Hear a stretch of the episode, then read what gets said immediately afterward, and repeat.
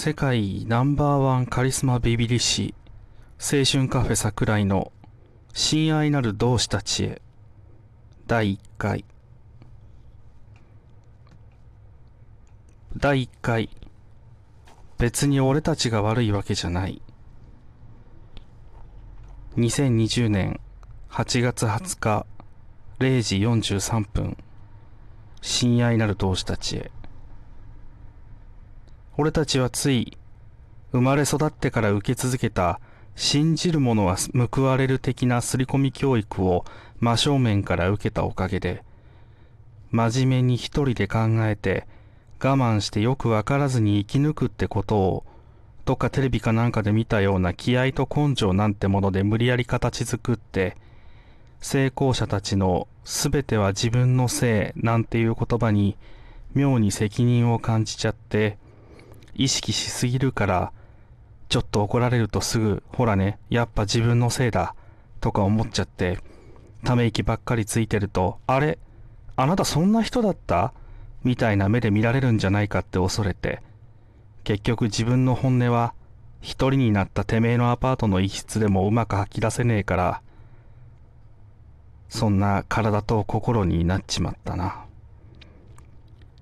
俺たちと違って適当に生きてる奴らは、全員俺の先を軽々しく越えていって、なんで生きてるんだろう、死にてえなって、心の中で思うたびに、時間を無駄に消費した自分に、イライラするならまだしも極端に悲しくなって、周囲からは、真面目でいい人だし、一人で何でもできる人だなんてラベリングされて、いや、俺ずっと絶好調にその逆を進んでんだけど、なんてもう言えない。みんなは自分のことで忙しい。一方その頃俺は、そんなみんなを励ますことと、自分の本音を押し殺すことに猛烈に忙しい。仕事なんて正直手についてない。忙しいことってそれはそれで幸せでよかったね。だなんて、また心の中で彼らに送りたくもないし、求められてないのにエールを送って、ここまで人のことで頭がいっぱいなんだし、そろそろ俺たちにも何か幸せが来てもいいよ。てか来いよ。って思った時に、俺はよく渋谷駅マークシティの近くの宝くじ売り場で1枚だけスクラッチくじを買う。今日も当たったね。200円。よくていつも200円。死にたくなるね。死んでもいいよね。1枚買って買った分のお金が当たって戻ってきても正直ラッキーでもなんでもない。せめて監禁する時の宝くじ売り場のおばちゃんの反応に期待するけど、大体が、あ、200円です。おめでとうございます。ありがとうございました。この、ありがとうございましたがよくわらこの、ありがとうございましたがよくわからない。わかるかい？親愛なる同志たちよ。停滞する毎日が俺たちの永遠なんだろうな。これからも、この先も。さあ、明日も、わがままの感情に暴走する他人を頼まれてないのに探し出し、そいつを探し出して勝手に俺が焦点ロックオンしといてんのに、結局勝手に怯え、勝手に憂い、勝手に感想を述べ、勝手に自己嫌悪に陥る日々。親愛なる同志たちよ。俺たちってさ、別に悪くないよな。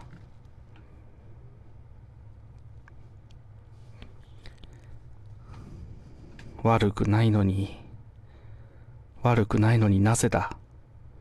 自分が悪いって、全部自分が悪いって、なぜだか思わずにはいられない。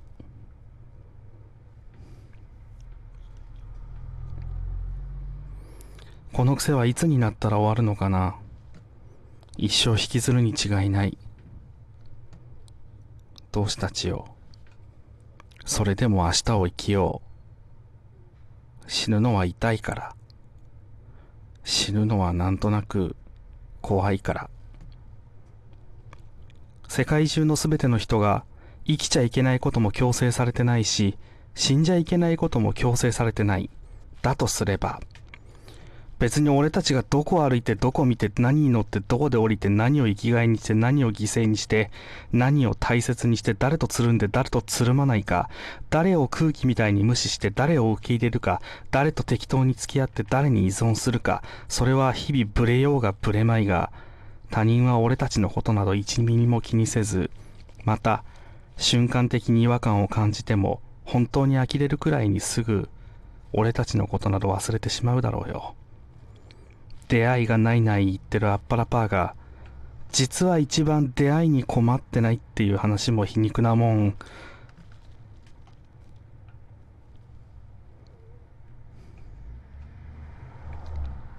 さあ、これ以上はいくら話しても同じ話。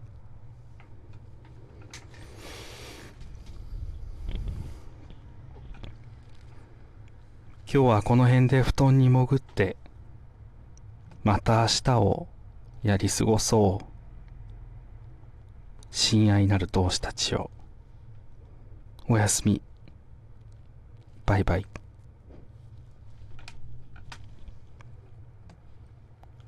青春カフェ桜井世界ナンバーワンカリスマビビリシ親愛なる同志たちへ第1回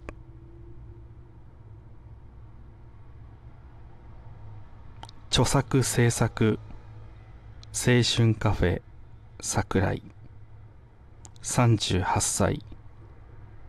シンガーソングライターピン芸人。13年。